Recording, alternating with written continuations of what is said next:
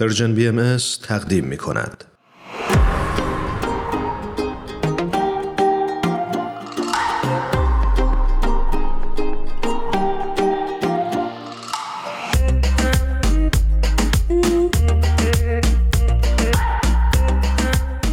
ساناز خسروی عزیز رو روی خط داریم بسیار خوشحالیم از اینکه دعوت ما رو دوباره پذیرفتن ساناز جون به برنامه خودت خوش اومدی. ممنون مرسی من خیلی خوشحالم که یه بار دیگه با شما و شنوندگانتون هستم. ساناز جان درود بر تو به برنامه خودت خوش اومدی. ممنون ایمان جان. ساناز عزیز برای اون دست شنونده هایی که ساناز جون رو نمی‌شناسن مهندس نرم افزار هستند و پژوهشگر در حوزه فلسفه دین. ساناز جان همونجوری که در جریان هستی موضوع برنامه امروزمون استقامت سازنده هست. و ما به این دلیل اومدیم سراغ تو برای اینکه فکر می‌کنم تو خیلی خوب خودت با این در حقیقت مفهوم آشنا هستی. برای اینکه در یک مقطعی از زندگی در ایران زمانی که دانشجوی دانشگاه باهایی بودی اون رو تجربه کردی. بله درسته. ساناز جون یه پیشنهاد داشتم. گفتم شاید بد نباشه در مورد همین مبحثی که ایمان جان بهش اشاره کرد صحبت بکنیم که اصلا استقامت سازنده چی هست؟ دست در نکنه هرانش کار منو راحت کرد. خواهش می‌کنم.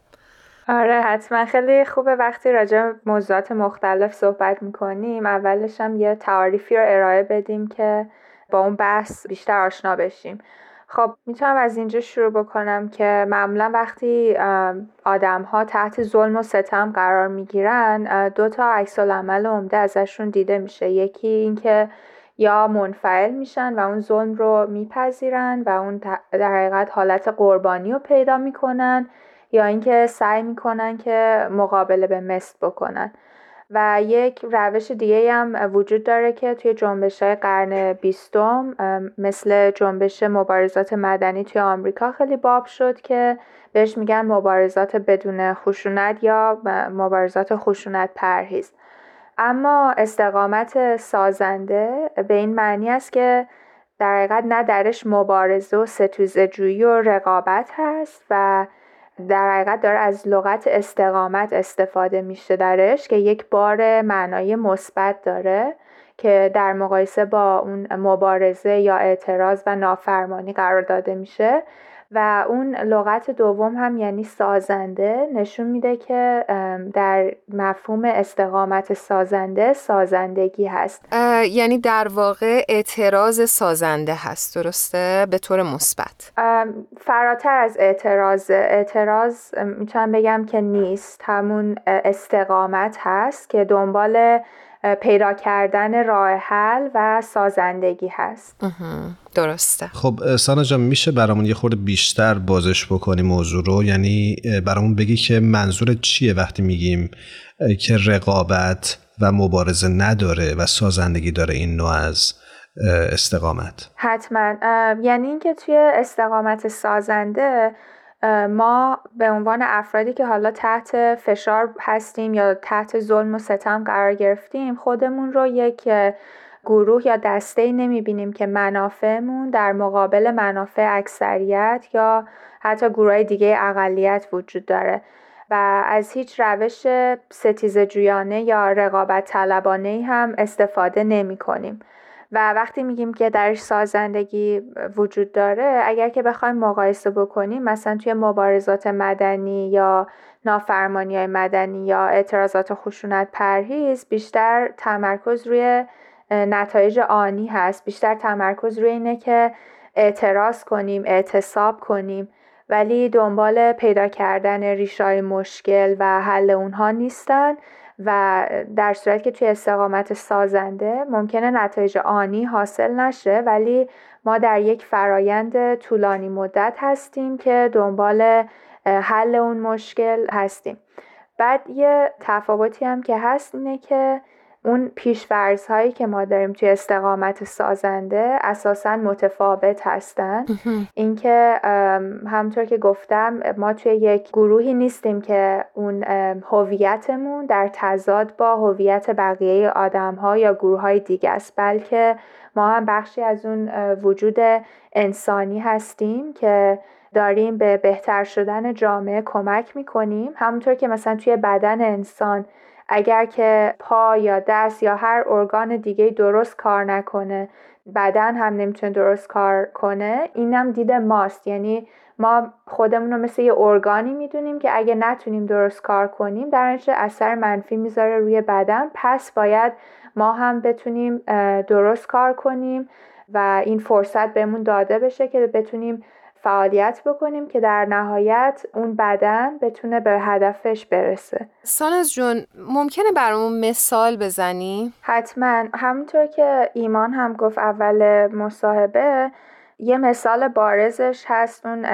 روی کردی که جامعه بهایی توی ایران نسبت به ظلم و ستمی که به صورت سیستماتیک داره برش اعمال میشه از خودش نشون داده و به صورت در حقیقت نمونه اون تاسیس مؤسسه علمی آزاد یا BIHE های Institute for Higher Education هست که بعد از انقلاب فرهنگی توی ایران دانشجویان باهایی نمی‌تونن وارد دانشگاه ها بشن. به خاطر همین جامعه باهایی اومد فکر که شاید بتونه اگر دانشگاهی رو تأسیس بکنه که این فرصت رو برای دانشجویان باهایی به وجود بیاره که بتونن تحصیل بکنن در حقیقت این یک استقامت سازنده بود. یعنی جامعه باهایی به جای اینکه منفعل بشه و خودش رو قربانی بدونه یا اینکه بخواد دست به مبارزات خشونت آمیز بزنه در عوضش اومد یک مؤسسه رو تأسیس کرد که فرصت این رو به وجود آورد برای دانشجویان باهایی که تحصیل بکنن و در عین حال در کنارش به اعتراضش از طریق سیستمای قضایی یا سیستمای بین المللی و دادخواهیش هم ادامه داد. این یه مثالش هست و یا یه مثال دیگه هم که می‌تونم بزنم. همونطور که می‌دونیم وقتی که حضرت عبدالبها اومدن آمریکا تحت تاثیر قوانین تبعیض‌آمیزی که وجود داشت ازدواج بین نژادی حالا به خصوص ازدواج بین سیاه و سفید ممنوع بود توی آمریکا و غیر قانونی بود. حضرت عبدالبها این موضوع رو تشویق کردن و در حقیقت این ازدواج بین نژادی یک استقامت سازنده بود. حتی در حال حاضر که ما هنوز هم با اون مسئله نجات پرستی در سرتاسر سر دنیا باهاش روبرو هستیم این مسئله ازدواج بین نژادی می‌تونه یک نوع استقامت سازنده باشه که ممکنه نتایج آنی نداشته باشه ولی نسل های آینده که توی این خانواده ها تربیت میشن خیلی می‌تونن متفاوت تر باشه روی کردشون نسبت به مسئله نژاد و انسان. خیلی جالب. مرسی. ممنون از توضیحی که دادی.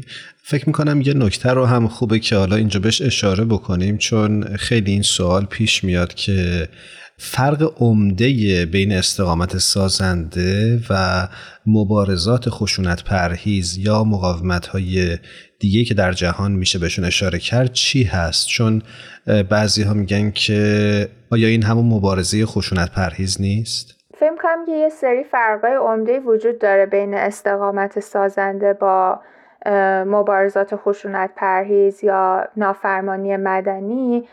یکی همونطور که گفتم اینه که اون افرادی که توی اون پرسه استقامت سازنده هستن منافعشون رو در تضاد با منافع گروه دیگری که حالا مثلا توی اون کیس گروهی که بهشون ظلم کرده نمی‌بینن و در این نمی‌بینن که اگر که فلان گروه سیاسی یا فلان گروه از قدرت ساقط بشه یعنی اگر که ما مثلا برسیم به قدرت اون وقت این مشکل حل میشه.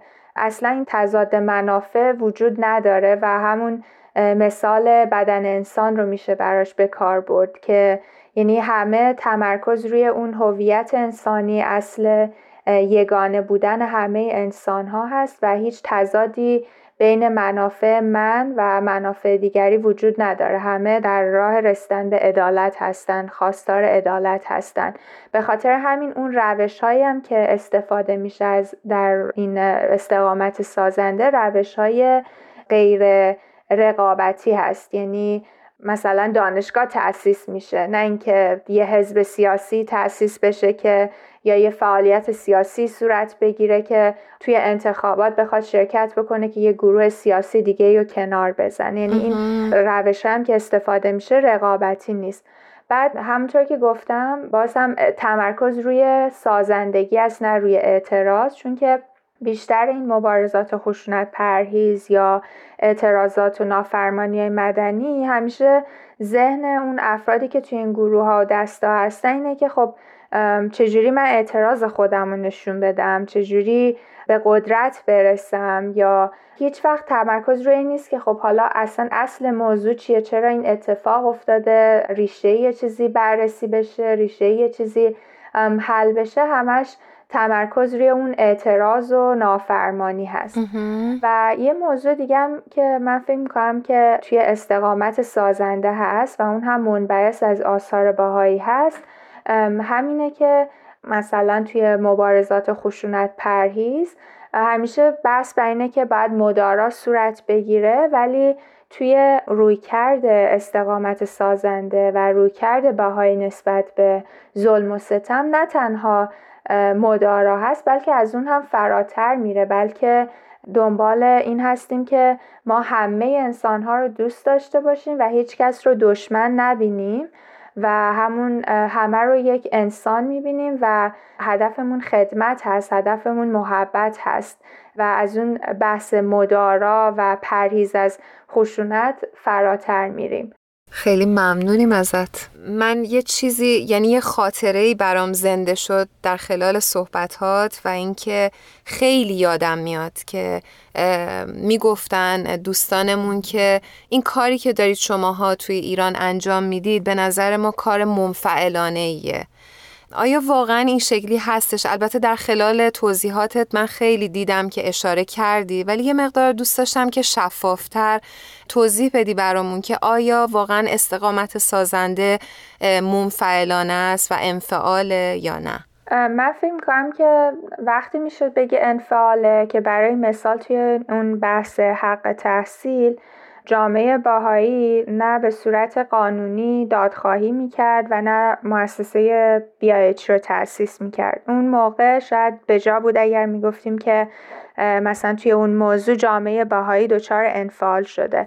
ولی همین استقامت سازنده داره نشون میده که روی کردی که جامعه باهایی داشته نسبت به ظلم و ستم سیستماتیکی که بهش شده مخصوصا توی چهل سال گذشته داره نشون میده که چجوری چندین نسل جوان رو از اینکه از تحصیل محروم بشن از حیات اجتماعی و تحصیلی محروم بشن چجوری اونها رو نجات داده و دانشجویان و افراد فارغ و تحصیل خبره و کارآمدی رو ایجاد کرده و تحویل جامعه داده که خیلی هاشون توی عرصه مختلف اجتماعی دارن به کشورشون خدمت می‌کنن. بله. و این اصلا نمی‌تونه انفعال باشه. انفعال موقعی بود که ما نقش قربانی رو اگر بازی می‌کردیم و هیچ کاری نمی کردیم دادخواهی نمی کردیم این مؤسسه رو تأسیس نمی کردیم اون موقع می‌شد انفعال.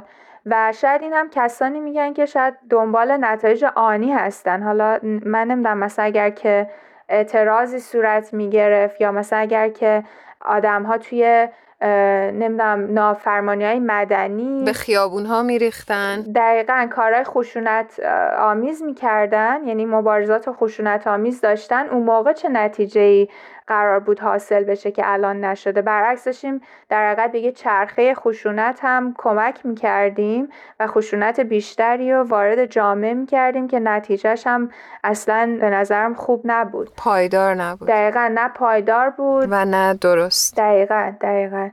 ممنونم از توضیحی که دادی. ساناز خسروی عزیز دوست داشتیم که این بحث رو ادامه بدیم ولی متاسفانه وقتمون کوتاه هست.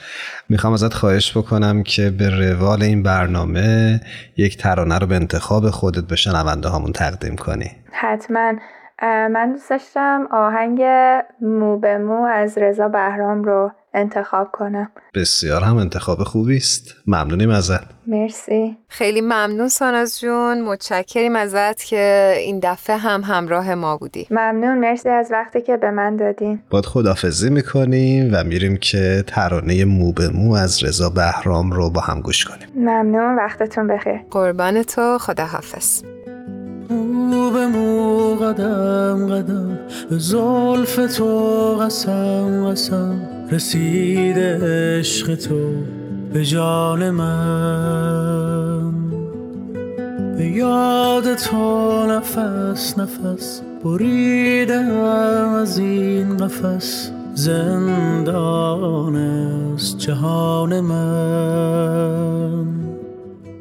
عشقت چرا تاوان من شد؟ پایان من شد. از هر گناهی تو بکردم. چشمان تو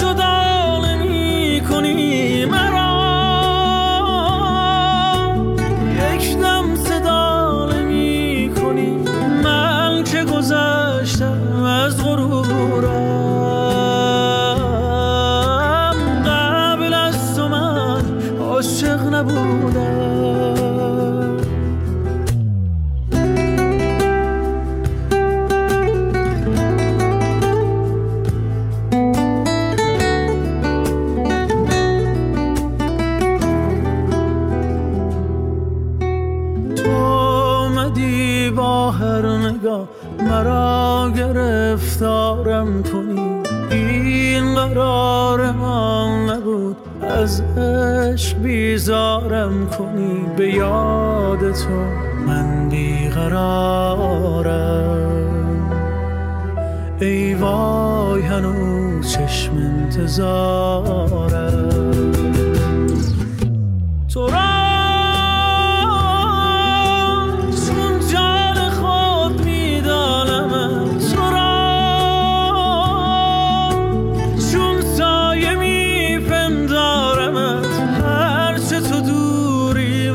laburo